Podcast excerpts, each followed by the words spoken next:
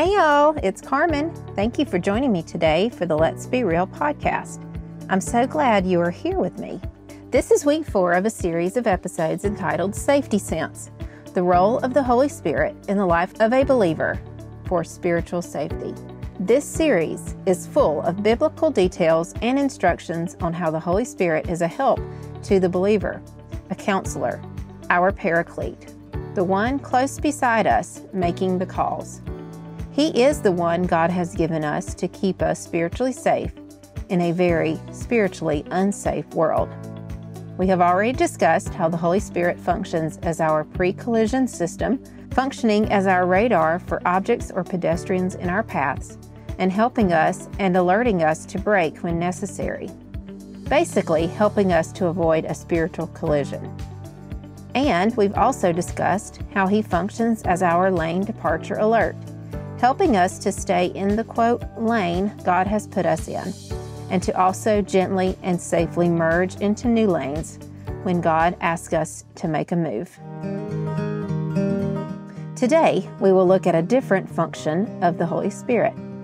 I am using the safety system of my Toyota vehicle as the illustration to help us better understand how the Holy Spirit works to keep us spiritually safe. Let's get going. Growing up, my family lived in the country. We specifically lived on a multi acre farm. It was a lot of land in the middle of nowhere, about 10 miles outside the nearest town.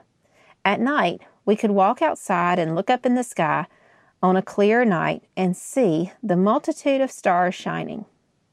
It looked so wonderfully special. You feel really small when you do that. Ten minutes up the road where my grandparents lived in town, the stargazing scenario looked a lot different. When we happened to be at their house at night and tried to see the stars, it was much more difficult to see them so clearly. That was because of the other lights around dimmed the pure brightness of the stars. It was hard to see them with all the street lights and business lights and car lights and house lights. You can probably gather from this story that today we are talking about lights. In terms of a vehicle, the headlights are the source of us seeing our way to drive in the dark. Today's safety sense function is automatic high beam lights. This function is activated when the road before you is dark. Oncoming headlights or an overabundance of street lights may prevent the high beams from being activated. During today's episode, we will answer three questions about this function of the Holy Spirit. Number one, who is our automatic high beam? Number two, how does the Holy Spirit work as our automatic high beam?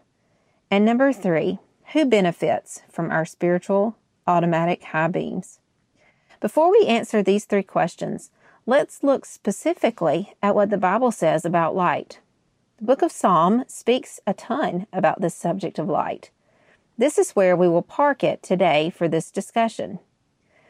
Let me note this is not the book of the Bible that exclusively speaks about light. This topic is spoken of all throughout the scriptures. Check out John 1 and 1 John 1 for more about light. The psalmist describes light in the following ways. In Psalm 27 1, King David, who wrote this psalm, says that light dispels fear, specifically the dark shadows that are cast on life circumstances. Psalm 43 3 tells us that the light of God goes before us. Psalm 44 3 tells us that salvation does not come by force, but by God and the light of his face. Psalm 89:15 says that in God's presence there is light and blessings for those who walk in it. And Psalm 104:2 says that God is clothed in light. God is light.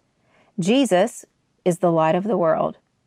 In the beginning was light and God's Word is a light. So it is natural to think of God and the other two persons of the Trinity in terms of light. It is their very character. Okay, So let's get back to those questions I asked earlier. Number one, who is our automatic high beam? Well, if you have not already guessed it, 2 Corinthians 4 6 tells us that God's light shines through the hearts of his children. It's the Holy Spirit living inside us that is shining through us. He is our automatic high beams for the dark roads ahead. Number two, how does the Holy Spirit work as our automatic high beam? The Holy Spirit shines the light of God's truth through His Word on the roads we walk on, especially those that seem very dark. Psalm 119, verse 105, says that Your Word is a lamp unto my feet and a light unto my path. When we seek God's direction through His Word, it shines a light on the way we should go and allows us to see any obstacles in our way. The Holy Spirit helps us to understand God's Word and to apply it to our lives. Number three, who benefits from our spiritual automatic high beams? Two groups of people benefit from this function. A, we ourselves benefit. We have a guaranteed light on our paths. It's not a light that comes and goes. We will have dark times. I have experienced several very deep, dark times in my life the death of my dad, our miscarriage, and even sin issues. These times did not take me down, and your dark times will not take you down either, nor will they last forever. Psalm 119, 148 tells us to stay alert during these times. And Psalm 30, verse 15, tells us that dark times have a specific amount of time and that daylight is coming. Keep your eyes on the road and let the automatic high beams show you the way. The second group that benefits from our spiritual automatic high beams are those around us. We are commanded to let our light shine. Matthew 5, verses 14 through 16 says, You are the light of the world. A city on a hill cannot be hidden. Neither do people light a lamp and put it under a bowl. Instead, they put it on its stand, and it gives the light to everyone in the house.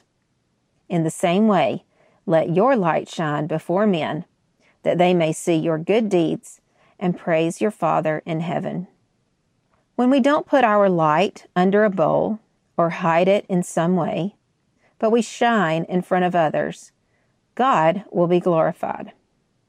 The world is a very dark place. We need to always be willing to shine the light of the automatic high beam, the Holy Spirit. Let's look at Philippians 2 verses 15 and 16 to further drive this point home. It says, So that you may become blameless and pure, children of God without fault in a crooked and depraved generation, in which you shine like stars in the universe as you hold out the word of truth. These words used here to describe the world are crooked and depraved. Some translations use the word perverted. Some of the dark roads we will walk on will be crooked, curvy, winding, and tortuous. Along with that will come the perversions of the world. Those things that distort the truth, misinterpret reality, and corrupt. And what is the one with the Holy Spirit dwelling inside them to do in this world? We are to shine Shine like stars. Hold out the word of life. Be the light. When we live like this, it will be a witness to the dark world we live in and to those who are aimlessly walking in spiritual darkness. What is spiritual darkness? It's sin. What is the light that takes away the sins of the world? Jesus, as well as the activating presence of the Holy Spirit in the life of the believer. We must shine. How else will the darkness become not so dark? King David understood the power of God's light in his everyday life and the ups and downs that came with it. When he was in the field tending the sheep as a young man, fighting off bears and lions, or when he fought Goliath or endured ridicule from his big brothers, when he was anointed king, or when he was hiding in a cave from fear, when he reigned as a righteous king, or when he had grossly sinned against God and sought forgiveness. He knew who his light was. He knew God was with him, guiding him through each circumstance. His automatic high beams were on most of the time. But when he went his own way, when he turned to the right or to the left and failed to follow God, David's heart was repentant and he was truly grieved over his sin. He took responsibility for his own wrongdoing. That's why he could say with confidence in Psalm 5, verse 8 Lead me, O Lord, in your righteousness. Make straight your way before me. Don't you think that after all that David had been through and all that he had seen God do, that he was a light in the darkness around him? I bet you one billion dollars, if I had it, and if I was a betting woman, that he did shine bright, the presence of God in his life being the source. If David could shine bright like God, a mere human like we are, then we can shine just as bright. Let's pray. To God, thank you for this day and my friends who are listening. God, I thank you for the light of the Holy Spirit. I thank you that it shines through us to point other people to Jesus and the salvation that comes through him. And I also thank you that the light of the Holy Spirit shines brightly to show us the ways that we should go when we find ourselves in places that are dark. God, would you help us to be obedient? Help us to follow the light and help us to be a light. I pray that we would not put the light that you have placed inside of us, that we would not put it under a bowl or hide it in any way. God, may you be glorified through the way that we shine. Help us to shine like stars. In Jesus' name, amen. Let's revisit the technical description of the automatic high beam function that I read to you earlier. This function is activated when the road before you is dark. Oncoming headlights or an overabundance of street lights may prevent the high beams from being activated, meaning the presence of other lights around us may prevent the automatic high beam from shining. In these situations, the lights are still on and still shining, but are only on high beam when driving through dark or darkest conditions. What's the spiritual application for us here? We are not designed to, quote, park ourselves in a place where there is so much light that we forget there is darkness that needs light to shine on it. What do I mean? We cannot be so caught up in our Christian friends, in our Christian homes, and in our Christian churches that we lose sight of the fact that the world apart from those places is very, very dark. God has commanded His children to go out and be in the world shining bright for Him, guiding others to the salvation Jesus offers. We will not shine bright nor will the Holy Spirit shine brighter through us if we are always settling in well lit places. So, what should we do? Be aware of the darkness, be alert, be obedient to go out in the darkness, allow the Holy Spirit to shine through you, and don't turn off your automatic high beams. Well, that was the third function of the Holy Spirit as our safety sense. I am so glad you are on this journey with me. Join me next week as we look at the Holy Spirit as He functions as our blind spot monitor. I'll see you then. Thank you for joining me today for the Let's Be Real podcast. I sure hope you have been encouraged by our talk. Join me next week for another new episode. Meet me right back here then. If you have been blessed by this podcast, please rate us, subscribe, and share with a friend. I would also love to hear from you. You can email me at berealcarmen at gmail.com. Let me know where you are listening from and how I can be praying for you. This is Carmen. Go be real. The world needs to see it.